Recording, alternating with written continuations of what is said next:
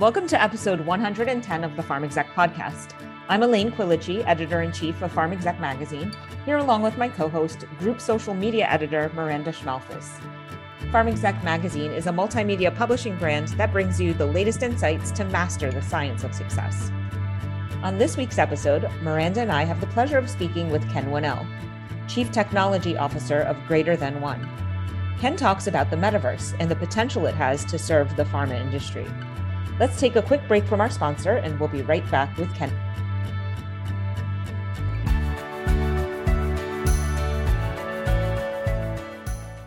Hey, podcasters. Social media editor Miranda Schmalf is here to let you know that the Pharmaceutical Executive Apex Awards have extended their entry deadline.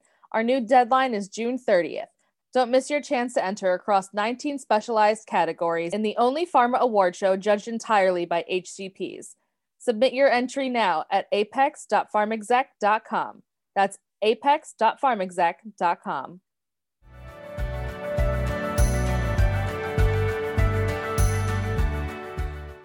Hello, podcasters. Today, Miranda and I will be interviewing Ken Winnell, Chief Technology Officer of Greater Than One. Ken is here to discuss the opportunities that await pharma in the metaverse and what we might expect from this new virtual reality moving forward. Thanks for joining us, Ken. Thanks for having me. Happy to be here. Thanks for joining us, Ken. So, could you briefly describe what the metaverse is? Sure. So, in the early 90s, a guy named Neal Stephenson coined the term metaverse, which was really out of a cyber concept that depicted uh, virtual reality and like a dystopian future but it really boils down to being an immersive experience for the web. And it's the next generation of the web. You've heard terms of you know web 1.0 was you know just everybody needed to have a, a browser and everything was connected. Web 2.0 became the e-commerce and services that were available up through today. And then web 3.0 is really where it becomes a fully blended experience combining social media browsing applications e-commerce fashion you name it. And it's a full social engulfing uh, and then metaverse really means it's the blending of augmented reality and virtual reality to produce an experience that allows you to have a digital twin uh, of yourself um, and to interact socially with others. How do you feel pharma can benefit from joining the metaverse? So I'm often asked that question. And pharma is a unique industry because of the way that it can take advantage of technology, yet has restrictions and regulatory compliance issues that it needs to always follow. So I think there are a number of different areas for the metaverse and pharma or life sciences. And the first is obviously in medical education. The ability to actually have a more immersive educational experience within the metaverse is coming of age now. There are ophthalmologists who can actually do eye exams and look for macular degeneration and cataracts just by using a cell phone, taking a picture with that. But even more so than that, there are immersive experiences where ophthalmologists can actually see the, the eyes can go in, can experience it, can be trained on surgical procedures. There are a couple of companies out there that are already doing it, and the FDA is actually monitoring closely as to whether or not it becomes a digital therapeutic. Um, but I do think that that's one element. So, education. If you think about the way that we deliver information and mechanism of action, an immersive experience of being able to show the progression of a disease state or a medical treatment or a molecule as it affects the cells at a cellular level is an immersive experience. I always use the analogy that Isaac Asimov wrote a novel called Fantastic Voyage, and there was a movie that starred Raquel Welch, believe it or not, way back when in the 60s, where everybody gets miniaturized, injected into a little hypodermic needle, and they're injected into the body to go take out of a tumor. That's not far fetched in terms of the metaverse. Not that you're going to be miniaturized, but actually that you'll be able to go in, look at a patient's information in a 360 degree view, and be able to you know, determine what the best surgical procedure might be for removal of a tumor. So that's another element is just the education and continued proficiencies that can be gained from that. Also, obviously, in terms of simulations. And then I think in addition, pharma will also have adherence and compliance capability within the metaverse. So watching patients progress and monitoring their life signs and their vitals can be merged into an avatar that can, you know, produce pain points, it can produce haptic experiences. So the physician can see and diagnose and I think that there's a couple of other areas that are starting to emerge. I think also for Salesforce, pharma sales reps who are trying to, you know, get in and, and have meetings and congresses. I think that, you know, we've all seen since the pandemic that virtual congresses took shape and, uh, you know, people didn't want to travel. So people had to figure out a way to do it. I think we can still improve on that with the metaverse. I think that having a virtual session where you are face to face in digital sense with someone that you don't know and you could be thousands of miles away from them will allow you to establish a virtual relationship and that virtual relationship can continue to expand meetings sharing a whiteboard information even the podcast that we're on today could all be a virtual experience and you could be chatting listening to this podcast over sitting in a virtual auditorium and then having side comments with your friends about it so there's a lot of potential for that as well it seems one of the easiest ways for pharma to get involved in the metaverse might be through advertising. What opportunities are there for DTC advertising in the metaverse? I am so glad you asked that question. So, DTC, direct to consumer advertising, has a limitless capability within the metaverse product placement and the ability to actually replicate down to the packaging what a product might look like or having you know even logos or, or name certification as you're in the metaverse walking by a building the advertising lights up automatically Again, e-commerce transactions. Oh, person's bought this, just bought that, knowing where your geolocation might be. There's an endless potential. We're starting to see that in fashion, which, believe it or not, is leading the way in some of these places. If you look at luxury brands, um, they're using a platform called Obsess VR. They're going out there and basically it's a virtual storefront that people can go in and shop. There are a number of other experiences like that. For example, there's a platform called Decentraland, which is basically a virtual reality for storefronts. Gaming has started to you know become a lot more virtual as well. Uh, visual art galleries are, are there. And in fact, what's interesting with the art galleries is they're all becoming NFT galleries. So that's non fungible tokens, which means that you can actually go out and have an e commerce transaction and view in a gallery. There's actually a, I can't remember, the name is, uh, I think, wearnft.com or something like that. But it talks about all these different things that you can do about looking in fashion of, of what's yours, a unique pattern or style. Um, so I think that you'll see for pharma the same capability is as gene therapy expands, as more custom capabilities become developed, you might be able to purchase pharma products directly and have them customized for you. Think about personalized pills and you know using RNA science. There is a lot of capability that's even now. I think it's probably 24 to 36 months away, but I think you know you'll start to see some of those come to fruition. So you had mentioned this previously, but how about e-detailing? Could you go a little bit more into detail about how an immersive experience could benefit this area? So e-detailing is one of the better experiences that physicians have come to appreciate over time.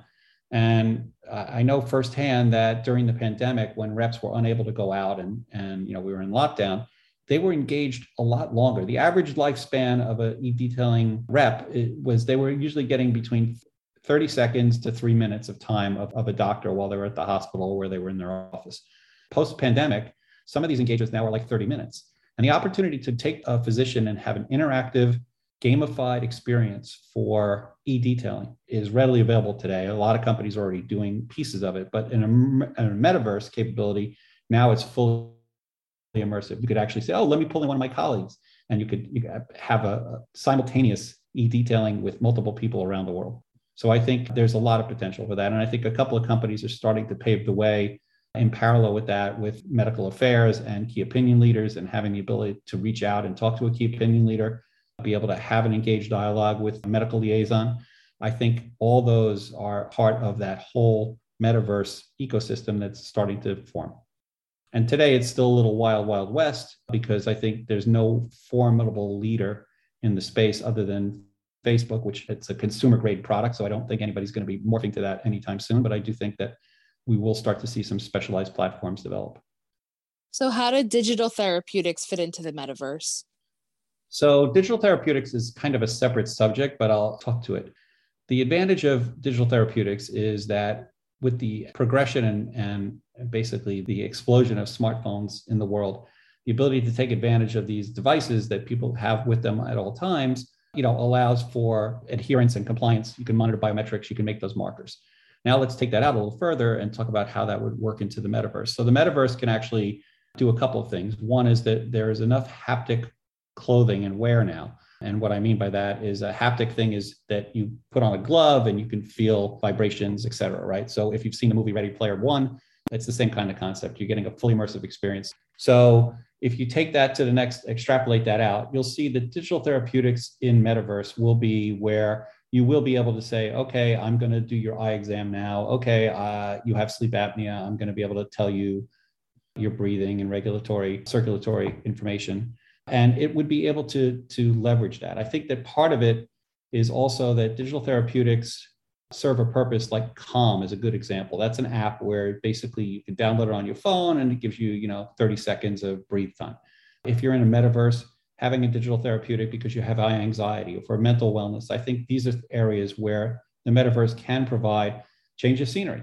You know you're working you're in a game area you're in a lounge or something it's too loud for you. Okay switch. Now you're in a peaceful you know uh, valley you know and the birds are flying around you. Whatever whatever it is that you need. But i think the digital therapeutic component of that is to understand that it's anticipating based on your medical data uh, what you need and then the metaverse is shifting to reflect that what do you foresee being the greatest challenges to getting the metaverse more integrated into pharma I think there's a few things. It's a really good question.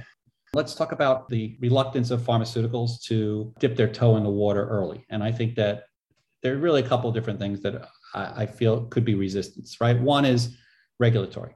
The reluctance of saying anything that's not legally approved, the reluctance of having an interactive dialogue with a patient or uh, even HCP and, and you know having the metaverse provide information, you know, the crowd mentality of crowdsourcing. That is something to still be avoided. I think that the other piece is really going to be looking at you know, using artificial intelligence and machine learning to actually generate information based on approved content. So if I have important safety information, you know, the ISI that every pharmaceutical manufacturer associates with their drug, if I have important safety information to convey, how would I convey that in a convenient way in the metaverse? And that could be just part of a conversational AI. It could be just something that is very simple and say, okay, you know, are there any side effects? Yes, there are some side effects, and here they are right? And making it as a conversation becomes much more meaningful to the patient, much more meaningful to the audiences. It's less meaningful to the regulatory group. So I think we have to overcome that obstacle. I think the next obstacle that we have to overcome is what I would call platform. And the platform, as I said a little earlier, is Facebook, you know, declared itself as Meta now to focus on the metaverse. They have a thing called Horizons in Facebook that you could join and you could walk around. But again, there are 20 other platforms that are out there today, including Decentraland, including um, Obsess VR, including some of these other tools that are out there. No one standard is, is set yet. So I think we need to look and see what is going to be the widest distribution. Where is the next Facebook or where is the next VR platform? And you know, there's a lot of companies that are trying to do it, Microsoft and Google as well, as well as Apple. And I think over the next 12 to 24 months, we'll start to see some of these things emerge. We'll see a leader start to become a little more solid, I hope. And then at that point, we could start to, you know, say, okay, we're trying it in a couple different areas. It's the same concept of iOS and Android. If you think about it, that's really kind of what I'm alluding to is that we need to have some standards. And once those standards are really adopted and, and embraced, that's when we'll start to see that catch on. Ken, thanks so much for being with us today. It's been really interesting learning about this new dynamic medium and the ways pharma companies can use it to their benefit. My pleasure. And as you can tell, I'm passionate about watching all things technology and keeping ahead of the game. I consider myself a futurist above all. So when I see these things and, and I start to imagine where they're going, I start looking at the practical applications. And so even today, just thinking about what that metaverse can do, I think that the future is really bright. And I think we're on the cusp of watching to see how this will change and transform us.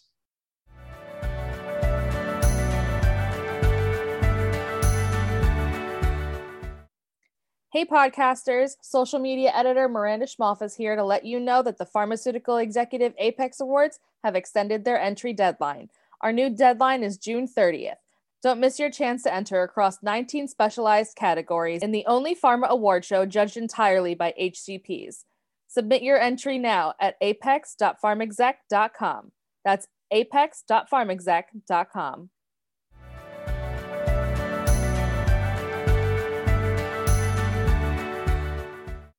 And now it's time for this week's leadership tips from pharma execs. Hi, I'm Ken Winnell. I'm the Chief Technology Officer for Greater Than One. And my leadership advice is really the best advice I ever received from anyone. It was like, be true to yourself and make sure that you are you love what you do. If you can love what you do, you can succeed. And I can honestly say that I love what I do. I love the fact that I can, you know, dive deep into technology, that I can, you know, be thinking in the future and trying to be ahead of the curve as opposed to trying to catch up to it. So my advice to anybody listening is love what you do and stay true to it. Thank you for listening. We hope you enjoyed this week's Pharm Exec podcast. We are always pleased to take you behind the headlines, provide expert tips from industry leaders, and give you an inside look at what the Pharm Exec staff is working on. Remember, you can always find us on the web at pharmexec.com, on Twitter at pharmexec, on Instagram at pharmexecutive, and on YouTube. The views expressed on this podcast do not reflect the views of PharmExec, its parent company, or our advertisers. For editorial questions, please email editor in chief Elaine Quilici at equilici at mjhlifesciences.com. And for sponsorship opportunities, please email group publisher Todd Baker at tbaker at mjhlifesciences.com.